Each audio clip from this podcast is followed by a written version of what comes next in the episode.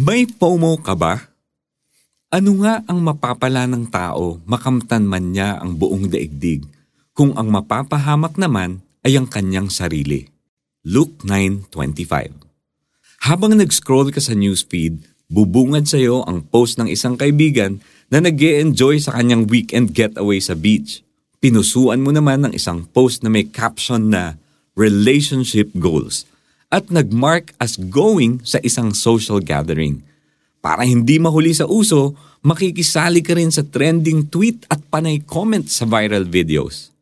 Nag-worry ka ba na may nangyayaring maganda o exciting sa mga tao sa paligid mo nang hindi mo alam o na hindi mo na-experience?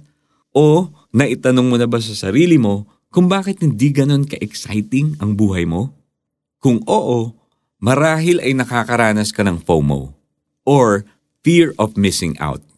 Ayon sa psychology experts, ang FOMO ay maaaring mag-lead sa kalungkutan at depression. This fear drives us to compare ourselves to others in a negative way.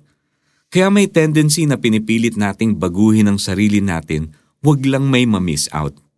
At kung kailangan mo pang mag-put up ng perfect front para lang hindi ka ma-left out, maaari kang mapagod sa pressure na dulot ng fear na to. Are you struggling with the fear of missing out? Panahon na para mag-log out sa idinidikta ng mundo at mag-log in sa plano ng Diyos para sa iyo.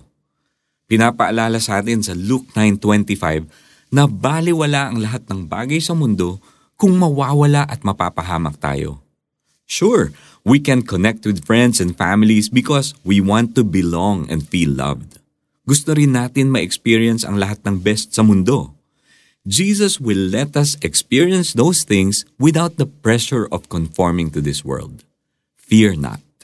Panginoon, salamat dahil sa oras na ito ay tinatanggal ninyo ang lahat ng takot at inggit sa puso ko. I appreciate lahat ng meron ako ngayon na galing sa inyo.